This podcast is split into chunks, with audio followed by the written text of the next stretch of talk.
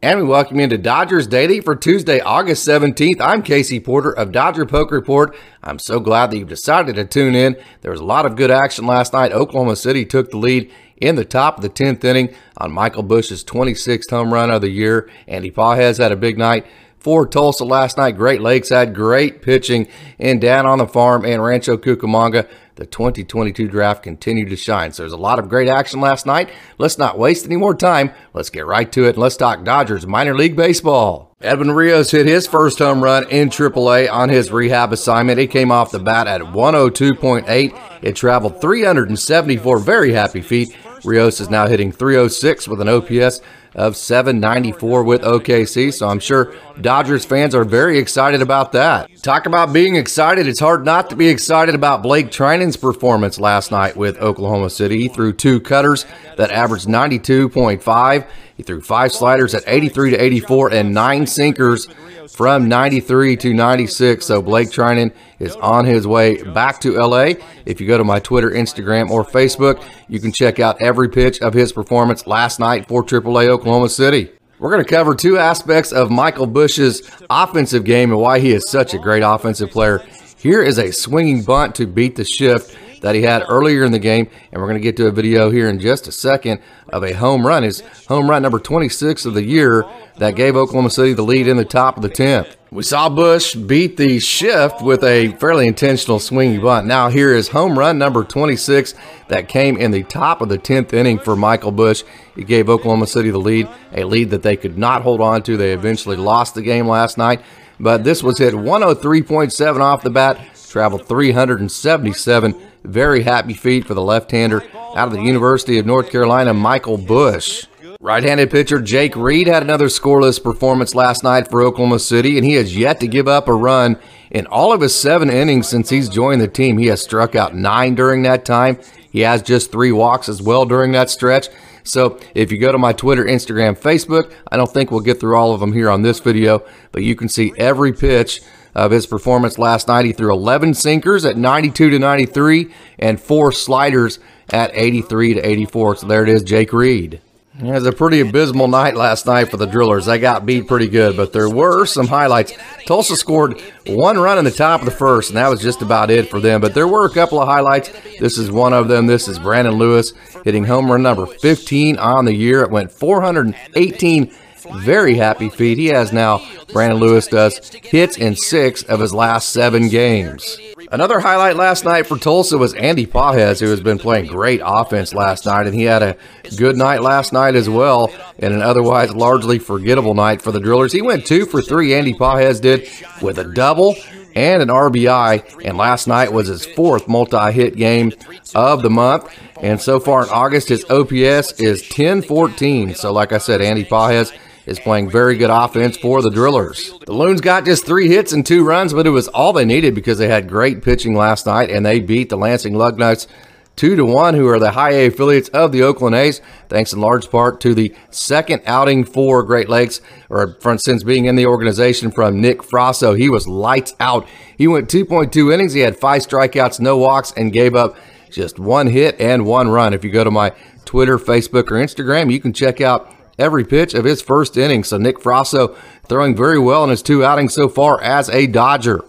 River Ryan was in his second performance since being promoted to Double A or excuse me, to high A Great Lakes, and he was dominant as well. He went 4.1 innings. He struck out six. He walked just one, and he gave up just one hit. And like I said, that one run. And his two outings since being promoted, he has 14 strikeouts in 8.1 innings, just two walks. So River Ryan is throwing very well for high A Great Lakes. Wanted to say congratulations to Nick Nastrini for being promoted to Double A Tulsa. Nastrini is coming off his best outing of the year, where he went where he went six his last time out. He struck out nine, he walked just two, and he gave up no runs. So a well-deserved promotion for Nick Nastrini.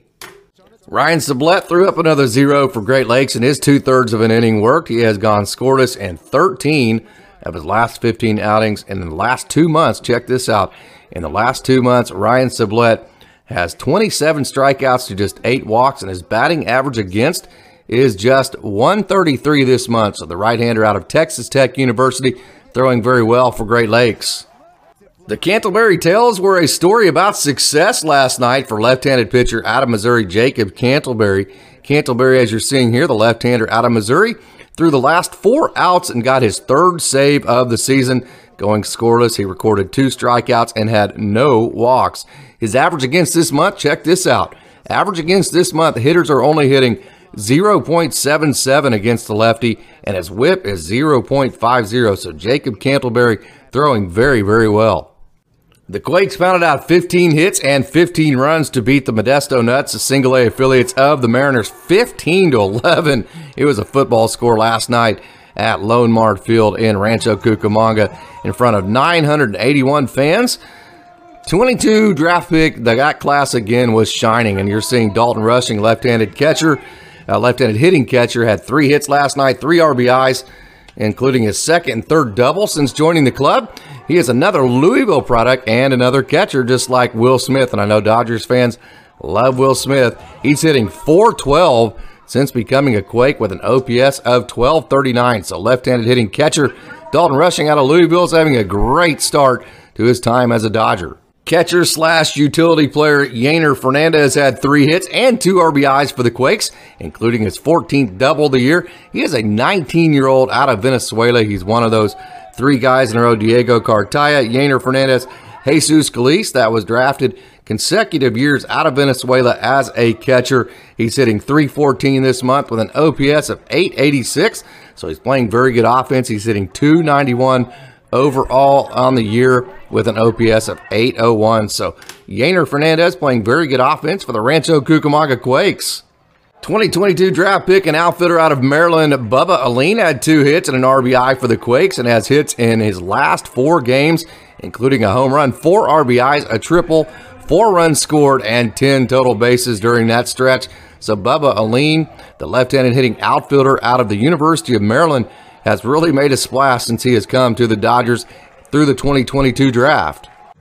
2022 draft pick and third baseman Nick Biddison, another one of those 2022 drafts um, hit his second home run and is hitting 297 since joining the Quakes with an OPS of 976. He has three multi-hit games in his last four that he has played in, and he has and he is eight for his last 15. So he's been hot the last couple games with a home run and five RBIs, three runs scored, and 11 total bases. This is not video from last night, but I wanted to give you a look at right-hander Reynaldo De Paula, who threw Two scoreless innings last night in a very high scoring game. He has not given up a run this entire month.